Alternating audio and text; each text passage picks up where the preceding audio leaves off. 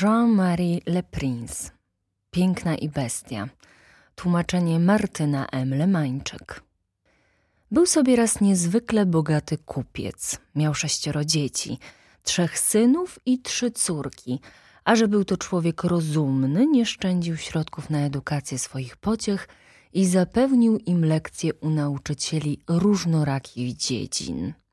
Jego córki były bardzo ładne, lecz podziwiano zwłaszcza najmłodszą, którą, gdy była malutka, nazwano piękną panienką. Określenie to przylgnęło do niej, co budziło wielką zazdrość jej sióstr.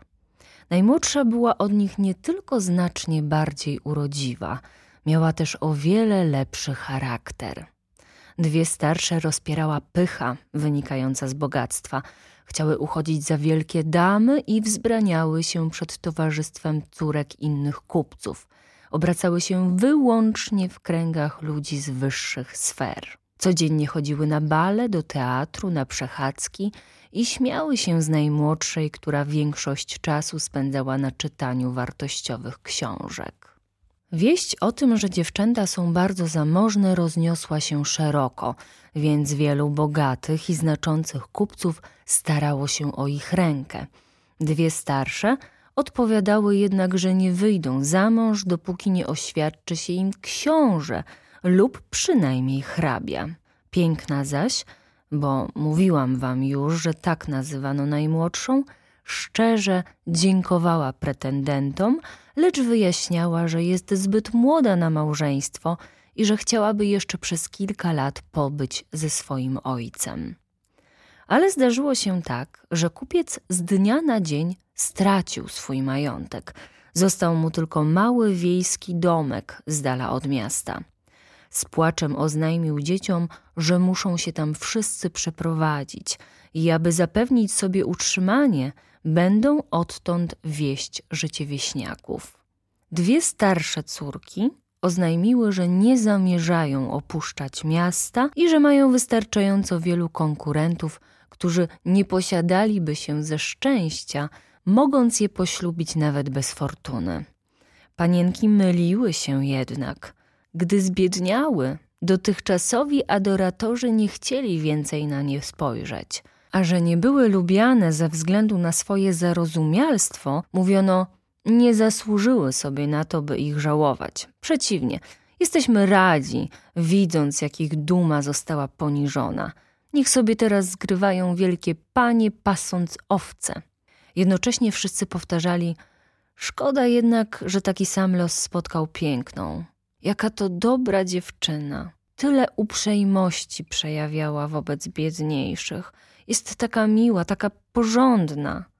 Kilku szlachetnie urodzonych młodzieńców chciało ją nawet poślubić, mimo że nie miała grosza przy duszy, lecz ona odpowiadała, że nie mogłaby opuścić swojego biednego ojca w takim nieszczęściu i że wyjedzie na wieś razem z nim, by go pocieszać i wspomagać w pracy.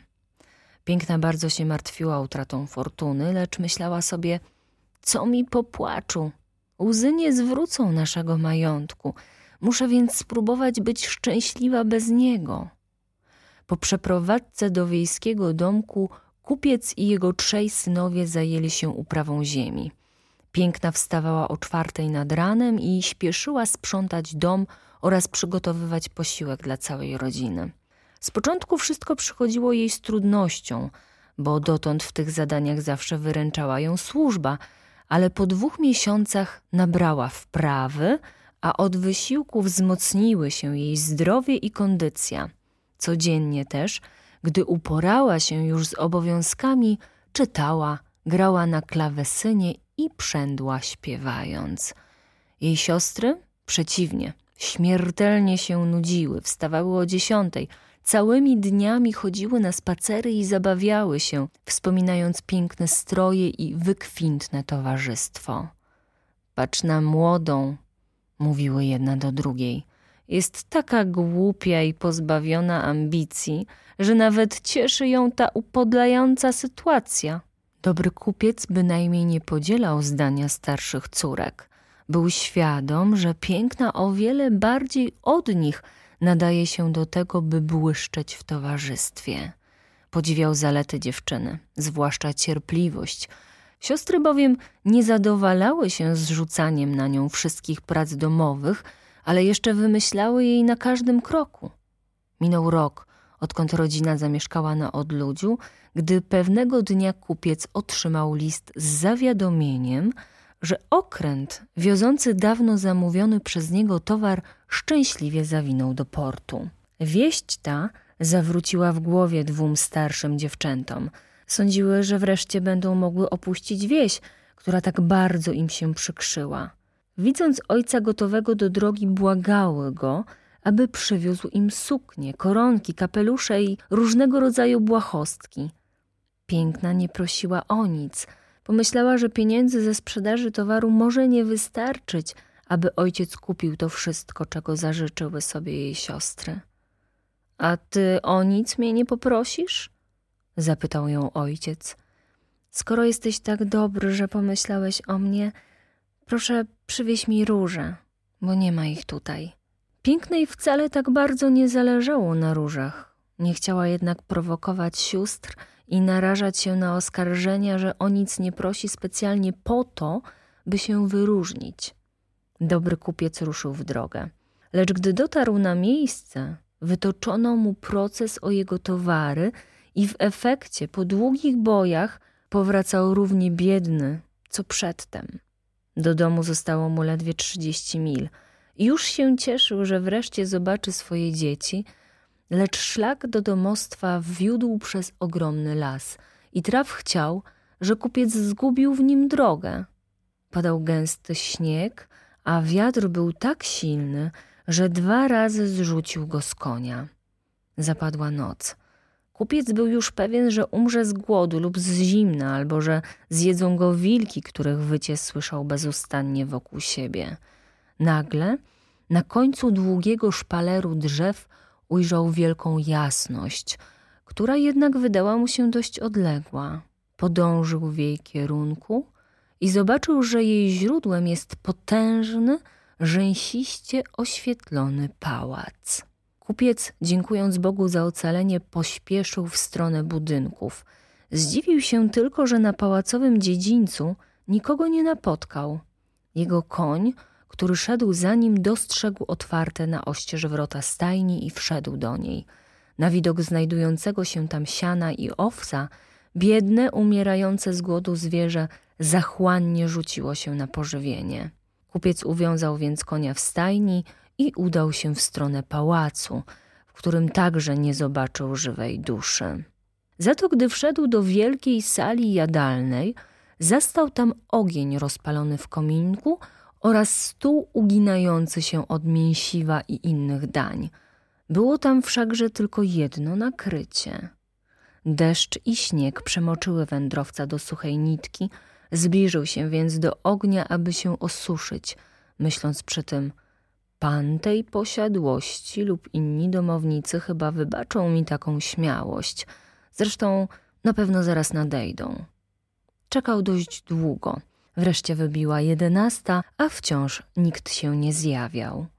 Nie mogąc opanować głodu, sięgnął po kurczaka, którego pochłonął łapczywie, trzęsącymi się rękami.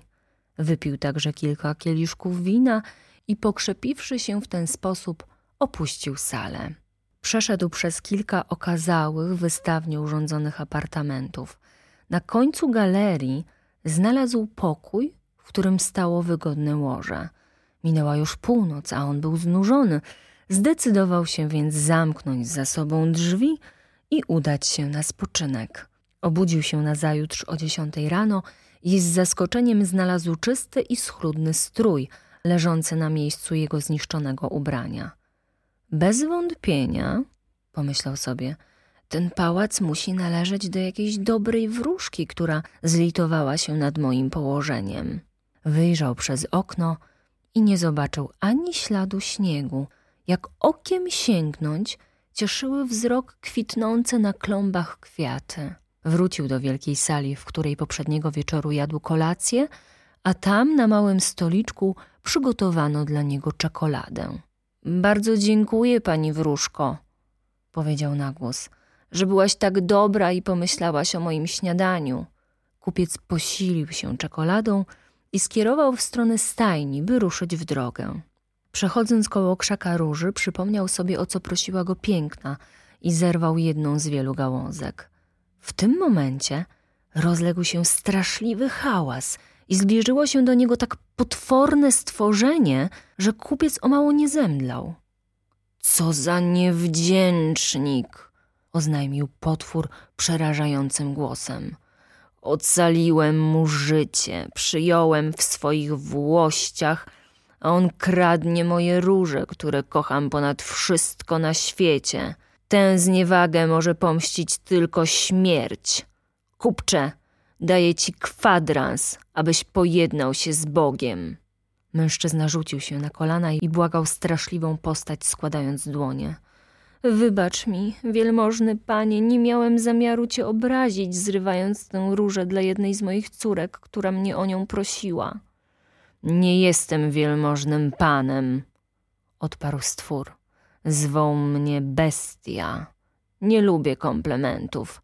Chcę, aby mówić wprost to, co się myśli, a więc nie próbuj mnie zmiękczyć pięknymi słówkami. Lecz wspominałeś, że masz córki. Cóż, przebaczę ci winy, jeśli jedna z nich z własnej woli przyjdzie tu i odda za ciebie życie. Ale dość tych dyskusji, odejdź stąd. A jeśli córki nie będą chciały za ciebie umrzeć, masz mi przysiąc, że sam stawisz się tu za trzy miesiące. Kupiec nie zamierzał poświęcać żadnej z córek wstrętnemu potworowi. Pomyślał tylko, przynajmniej będę miał jeszcze przyjemność ucałować wszystkich ostatni raz. Przysiągł więc, że powróci, a bestia zezwolił mu, by ruszył w drogę. Nie chcę jednak, dodał, abyś zajechał do domu z pustymi rękami. Wróć do swojej sypialni. Znajdziesz tam wielką, pustą skrzynię. Możesz do niej włożyć, co tylko ci się podoba, a ja każę ją dostarczyć do ciebie. To mówiąc, bestia oddalił się, a kupiec pomyślał: Skoro muszę zginąć, niech chociaż będzie mi pociechą to, że zapewnię byt moim biednym dzieciom. Cofnął się więc do pokoju, w którym spędził noc i znalazł tam ogromną liczbę złotych monet. Napełnił nimi wielki kufer, jak kazał mu bestia, po czym dosiadł konia, którego odnalazł w stajni i opuścił pałac, ze smutkiem równym radości, z jaką do niego wstępował. Koń sam znalazł właściwą drogę w lesie i po kilku godzinach kupiec dotarł do swojego małego domku. Dzieci otoczyły go, lecz na ich widok, zamiast oddać im powitalne uściski, kupiec rozpłakał się. W dłoni trzymał gałązkę róży, którą przywiózł dla pięknej, podał ją jej, mówiąc: Piękna, weź tę różę. Twój biedny ojciec drogo za nie zapłaci. I nie zwlekając, opowiedział całej rodzinie, jaka fatalna w skutkach przygoda mu się przydarzyła. Wysłuchawszy opowieści ojca, Dwie starsze siostry rzuciły się z krzykiem i obelgami na piękną, która mimo to nie uroniła ani jednej łzy. Patrzcie, jak się kończy przemądrzałość tej nędznej gadziny, wyrzekały. Dlaczego nie prosiła o fatałaszki tak jak my? Ale nie, jaśnie panienka zawsze musi się wyróżnić. Ściągnęła śmierć na naszego ojca i nawet nie zapłacze. To by było bez sensu, odparła piękna. Dlaczego miałabym opłakiwać jego śmierć? Ojciec nie zginie. Potwór zgodził się przyjąć w zamian jedną z córek, a więc ja wezmę na siebie całą jego furię. Jestem z tego powodu bardzo szczęśliwa, bo umierając ocalę ojca i dam mu dowód mojego uczucia. O nie, siostro, oznajmili jej bracia. Ty nie umrzesz. Odnajdziemy tego potwora i sami zginiemy z jego ręki, jeśli nie zdołamy go zabić.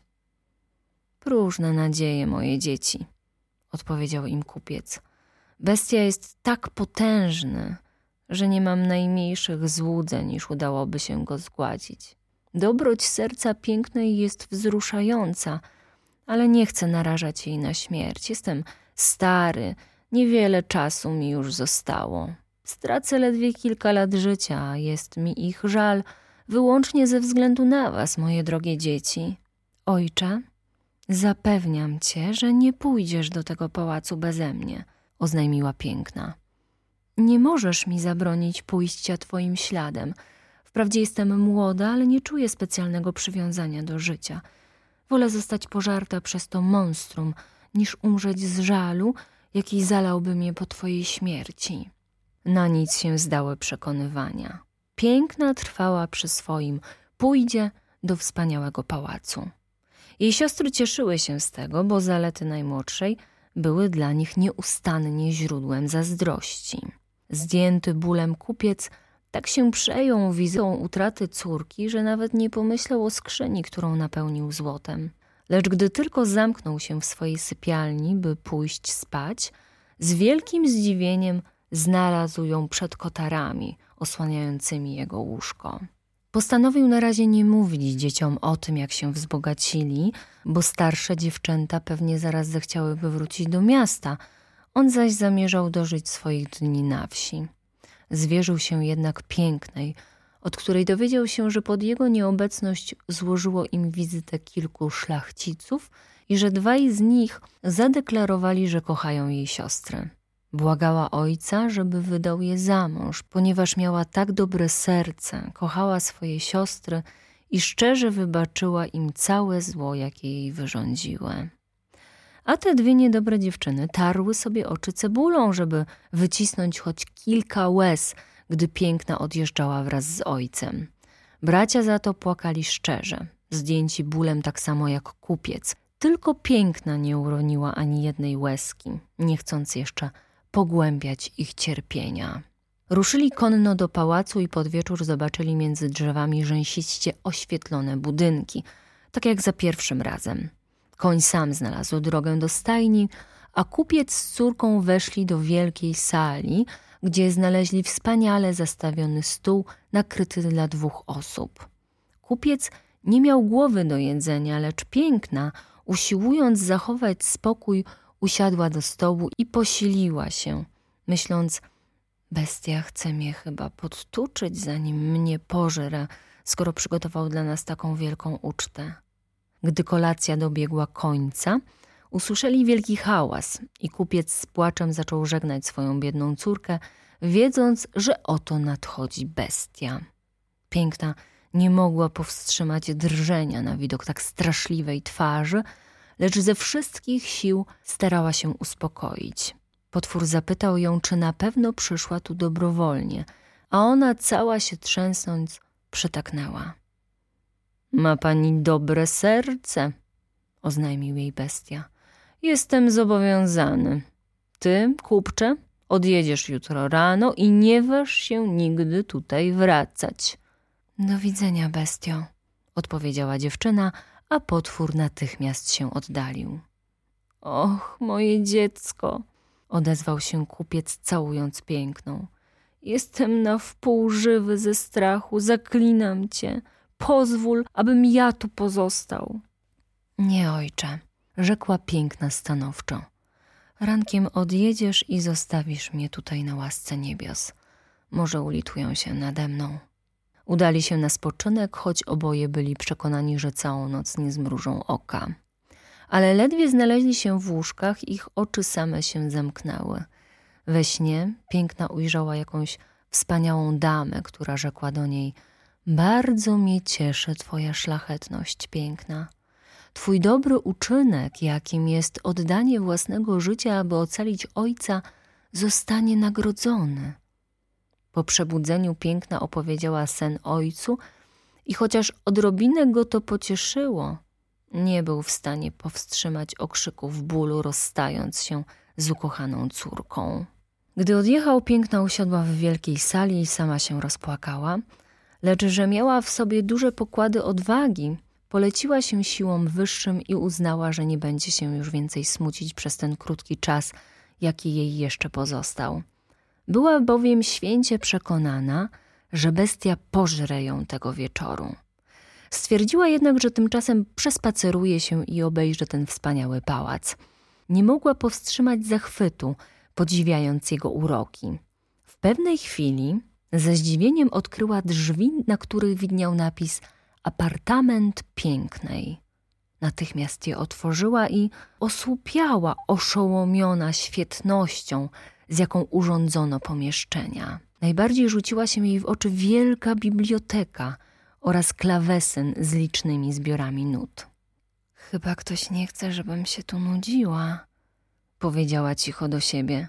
I zaraz przyszło jej do głowy, gdybym miała tu pozostać tylko jeden dzień, nie przygotowano by dla mnie takiego wyposażenia. Ta myśl dodała jej otuchy. Otworzyła bibliotekę i spostrzegła książkę, na której wypisano złotymi literami. Księga życzeń i zamówień.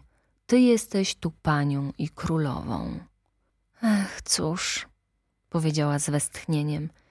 Jedyne, czego pragnę, to tego, żeby znów zobaczyć mojego ojca i dowiedzieć się, co teraz robi. Powiedziała to sama do siebie. Jakież było jej zaskoczenie, gdy rzuciła okiem na wielkie lustro.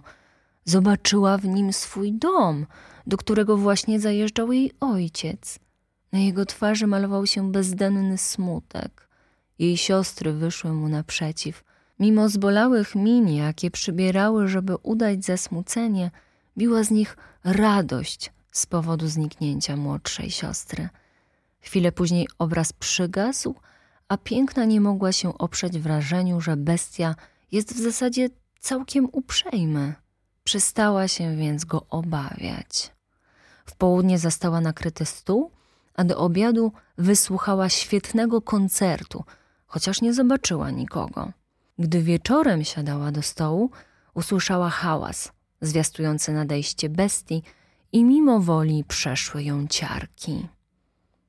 Piękna, zwrócił się do niej potwór. Mogę ci towarzyszyć przy kolacji? To pan jest tu gospodarzem, odparła piękna cała drżąc. Nie, odpowiedział jej bestia. Teraz ty jesteś tu panią. Jeśli zacznę cię nudzić, powiedz, że mam odejść, a wstanę i wyjdę. Zdrać mi, proszę. Uważasz, że jestem bardzo brzydki, prawda? Przyznaję, powiedziała piękna, gdyż nie umiem kłamać, ale uważam, że jest pan bardzo dobry. Masz rację, powiedział potwór. A prócz tego, że jestem brzydki, jestem też mało rozgarnięty. Dobrze wiem, że ze mnie po prostu tępa bestia. Nie jest tępy ten, kto uważa, że brak mu inteligencji, odparła piękna. Głupiec nie byłby w stanie tego stwierdzić. Jedz piękna, powiedział do niej bestia, i spróbuj się nie nudzić w swoim domu, bo to wszystko tutaj należy do ciebie. Byłoby mi przykro, gdybyś nie czuła zadowolenia. Bardzo pan łaskaw, powiedziała piękna. Przyznam, że ogromnie mnie cieszy pańskie dobre serce. Gdy o nim myślę, nie wydaje mi się pan tak brzydki. O, moja pani, tak, zakrzyknął bestia. Mam dobre serce, lecz jestem potworem. Jest wielu ludzi znacznie bardziej potwornych od pana, odrzekła piękna. A ja wolę pana, takiego jakim pan jest, od tamtych, którzy twarze mają ludzkie, ale kryją w piersi fałszywe i niewdzięczne serca.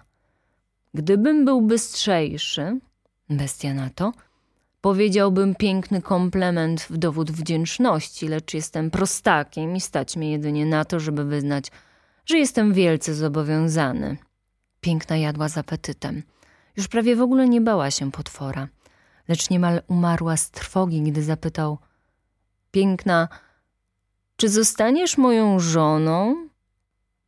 Przez jakiś czas zwlekała z odpowiedzią. Obawiała się, że rozgniewa go odmowa. Odrzekła jednak z drżeniem w głosie: Nie, bestio. Słysząc to, biedny potwór westchnął, wydając przy tym tak przeraźliwy wisk, że cały pałac rozbrzmiał echem. Lecz piękna wnet się uspokoiła, bo bestia powiedział do niej tylko ze smutkiem – Żegnaj więc, piękna. I wyszedł, oglądając się od czasu do czasu za siebie, żeby jeszcze raz ją zobaczyć. Piękna została sama. Poczuła, jak zalewa ją współczucie dla biednego bestii. Jaka szkoda, mówiła. Aż żal, że jest taki brzydki przy całej swojej dobroci. Piękna spędziła w pałacu trzy miesiące, całkiem spokojnie. Bestia co wieczór ją odwiedzał i dotrzymywał jej towarzystwa przy kolacji, starając się zajmować ją rozmową, choć nigdy nie przejawiał tego, co w normalnym świecie nazywano by błyskotliwością i polotem. Za to każdego dnia piękna odkrywała coraz to nowe pokłady dobroci w tym potworze. Jego wizyty stały się zwyczajem, a to sprawiło, że przywykła do jego brzydoty. Nie bała się już momentu jego nadejścia, przeciwnie, często spoglądała na zegar, by sprawdzić, czy zbliża się dziewiąta wieczór, bo bestia nigdy nie omieszkał przyjść o tej właśnie porze. Jedna tylko rzecz sprawiała pięknej przykrość – Mianowicie to, że potwór za każdym razem przed udaniem się na spoczynek pytał ją, czy zostanie jego żoną, i zdawało się, że ból przenika go na wskroś, gdy odmawiała. Któregoś razu powiedziała mu: Bestio, zasmucasz mnie. Chciałabym móc cię poślubić, lecz jestem zbyt szczera, by wmawiać ci, że to kiedyś nastąpi. Zawsze będę twoją przyjaciółką Spróbuj się tym zadowolić. Nie mam wyjścia, odparł na to bestia. Szczerze bije się w piersi. Wiem, że jestem naprawdę paskudny, ale tak cię kocham. Dlatego uważam za olbrzymie szczęście, że chcesz tu zostać. Przyrzeknij, że nigdy mnie nie opuścisz. Piękna zaczerwieniła się na te słowa. W swoim lustrze widziała, że jej ojciec rozchorował się z żalu po jej stracie i bardzo chciała znów go zobaczyć. Rzeczywiście, mogłabym ci przysiąc, że nigdy cię nie opuszczę, powiedziała piękna, lecz tak bardzo pragnę zobaczyć mojego ojca, że umrę z rozpaczy, jeśli odmówisz mi tego szczęścia.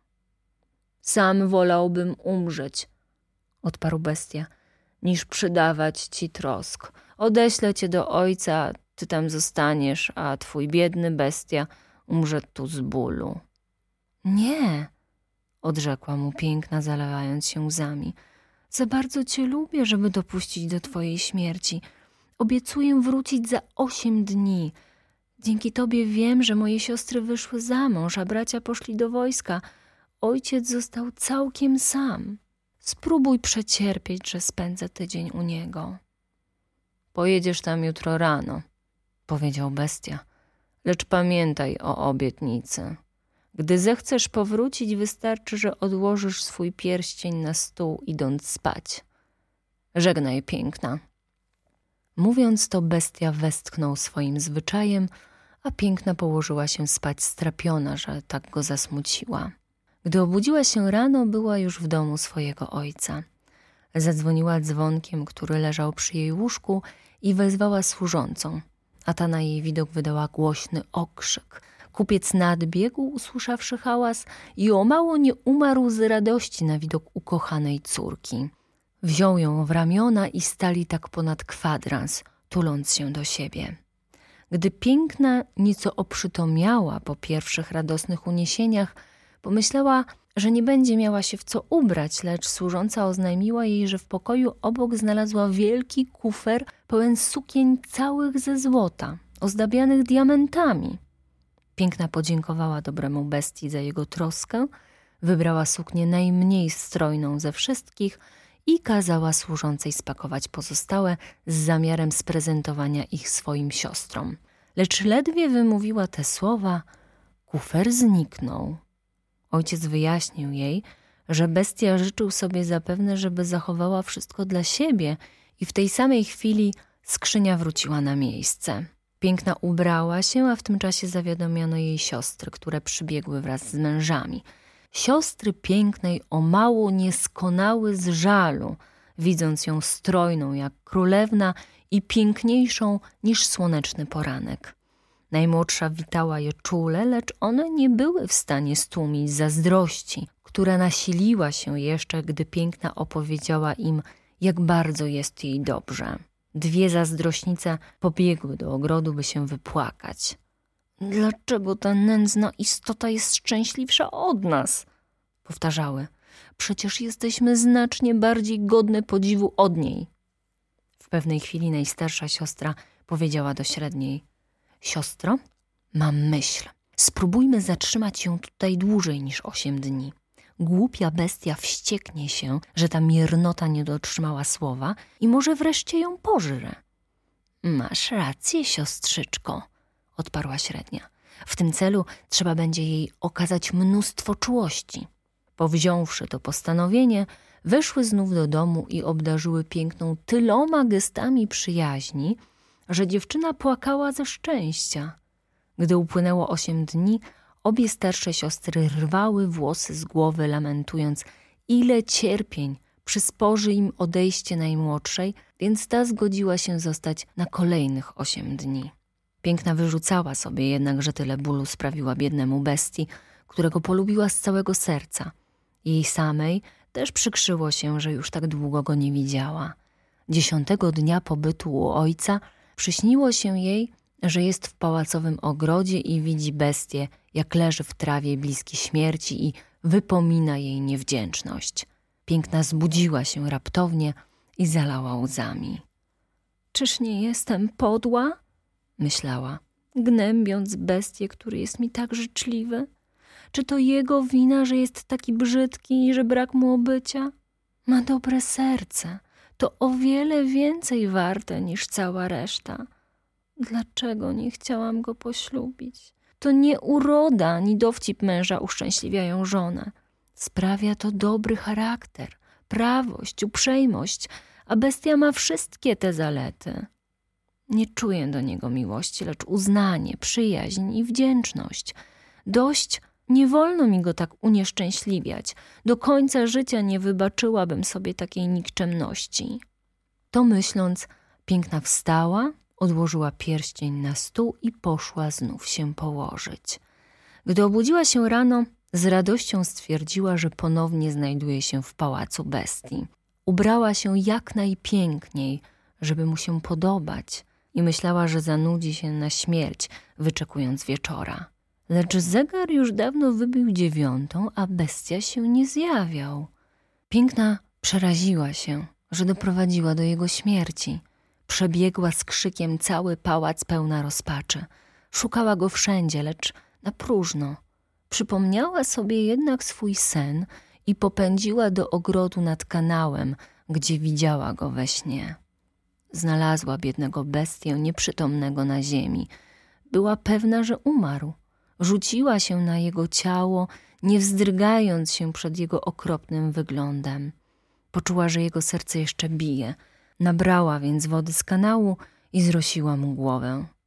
Bestia otworzył oczy i rzekł do pięknej: Zapomniałaś o obietnicy. Ból po twojej stracie był tak straszny, że kazał mi zagłodzić się na śmierć. Ale ginę z radością, bo mam szczęście jeszcze cię zobaczyć. Nie, najdroższy bestio, nie umieraj, powiedziała piękna. Musisz żyć i zostać moim mężem. Oddaję ci swoją rękę i przysięgam, że będę tylko twoja. Nieszczęsna, sądziłam, że żywię do ciebie tylko uczucie przyjaźni, lecz rozpacz, jaką odczuwam, uświadomiła mi, że nie mogłabym już żyć bez ciebie. Ledwo piękna wypowiedziała te słowa, a ujrzała, jak pałac rozbłysnął wielką światłością. Fajerwerki i muzyka obwieszczały wielkie święto, lecz wszystkie te cuda w ogóle jej nie zajęły. Zwróciła się w stronę swojego ukochanego bestii, którego groźny wygląd mimo wszystko przyprawiał ją od dreszcze. Lecz co za niespodzianka! Bestia zniknął, a u jej stóp leżał książę piękniejszy od Amora i dziękował jej, że zdjęła z niego czar. Choć książę przyciągał jej uwagę, piękna nie omieszkała zapytać, gdzie podział się bestia. Widzisz go u swoich stóp, odparł. Jestem księciem. Zła wiedźma skazała mnie na życie w szkaradnej postaci do czasu, aż jakaś piękna dziewczyna zgodzi się mnie poślubić. W dodatku zabroniła mi korzystać z bystrości umysłu, a tylko ty na całym świecie byłaś tak szlachetna – że potrafiłaby cię wzruszyć łagodność mojego charakteru. Nawet ofiarowując ci koronę, nie spłacę długu wdzięczności, jaki mam u ciebie. Piękna, jakże miło zaskoczona, podała dłoń urodziwemu księciu, by pomóc mu wstać. Poszli razem do pałacu. Omal nie umarła z radości na widok przybyłego wraz z całą rodziną ojca, któremu we śnie objawiła się wspaniała dama i przeniosła wszystkich do pałacu. Piękna? Zwróciła się do niej owa dama, która była królową wróżek. Przyjmij odpłatę za swój słuszny wybór. Wolałaś zalety ducha nad dowcip i urodę. Zasłużyłaś więc, by otrzymać wszystkie te cechy złączone w jednej osobie. Zostaniesz wielką władczynią. Mam nadzieję, że tron nie popsuje twojego charakteru. A co do was, moje panie? Zwróciła się wróżka do sióstr pięknej. Już ja znam wasze serca i całą niegodziwość, jaka się w nich kryje. Zaklinam was w posągi. Lecz pod powierzchownością z kamienia, która was uwięzi, zachowacie pełną świadomość. Staniecie u wejścia do pałacu waszej siostry jako świadkinie jej nieszczęścia. Samo to będzie dla was wystarczającą karą – Odzyskacie poprzednią postać jedynie wtedy, gdy pojmiecie wasze błędy. Lecz obawiam się, że zostaniecie posągami już na zawsze. Można się wyleczyć z dumy, z gniewu, z łakomstwa lub lenistwa, ale odmiana złego i zawistnego serca to prawdziwy cud. To mówiąc, wróżka skinęła różdżką i przeniosła wszystkich obecnych do kraju, w którym panował książę.